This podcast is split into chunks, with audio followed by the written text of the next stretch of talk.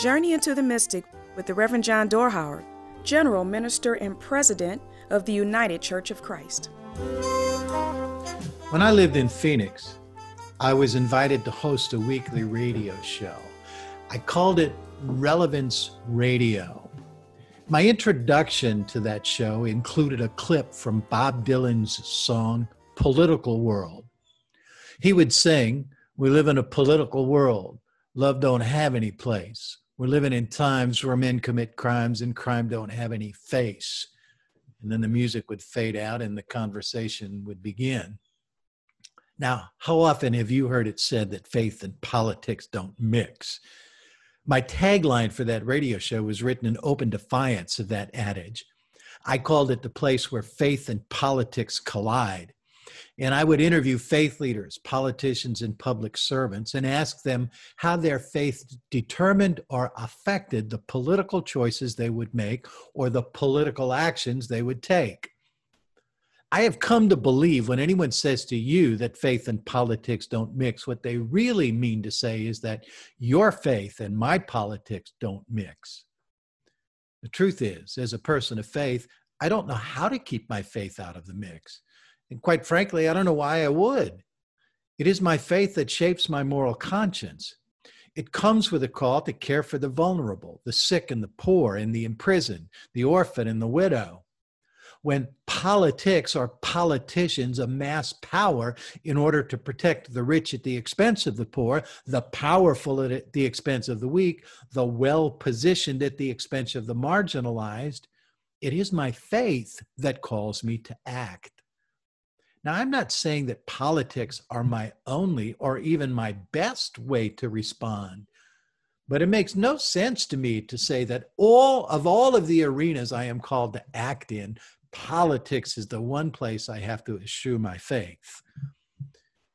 There are some lines I won't cross when it comes to faith and politics.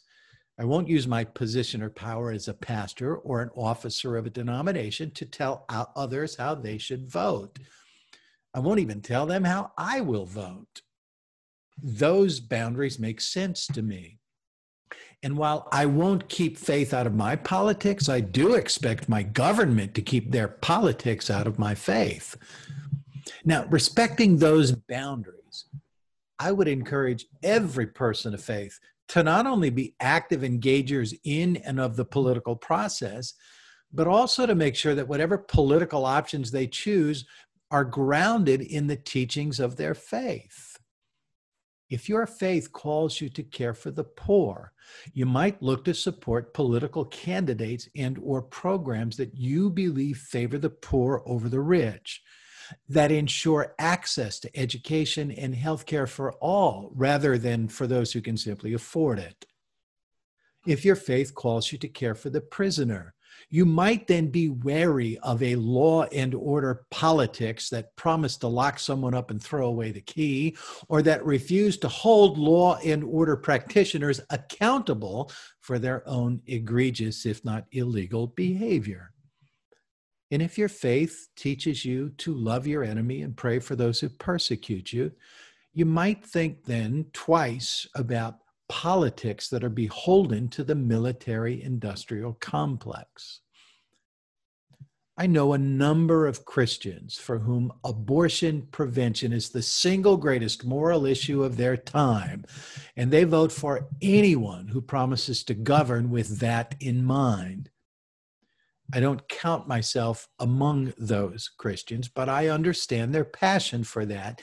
And it is a clear argument for letting your faith into your politics. Now, I have always avoided turning this podcast into a political statement. I have strong and clear opinions about my politics, and they are formed and shaped by my faith.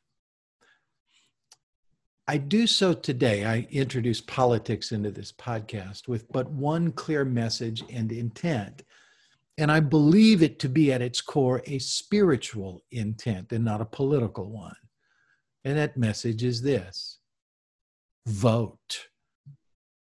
As a person of faith, in what is the exercise of your spiritual integrity, vote. and take your faith with you when you do so. Let all voices be heard and all votes be tallied, and the victor guided and governed by a healthy sense of what serves the common good on this, our journey into the mystic. Into the Mystic is brought to you by the United Church of Christ. No matter who you are or where you are on life's journey, you're welcome here. Find us at ucc.org. Bye.